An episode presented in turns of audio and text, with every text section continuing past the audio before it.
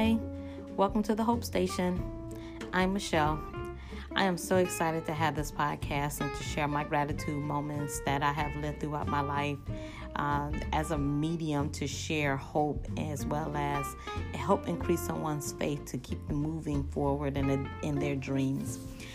Uh, living your dream is so important to me because if you don't know where you want to go, you will always be where you are. I know, powerful statement, right? You have to know where you want to go. And so then that way, every day you can make steps to getting to where you want to be. So I use my gratitude moments to one, reflect as well as create a future for my next moves.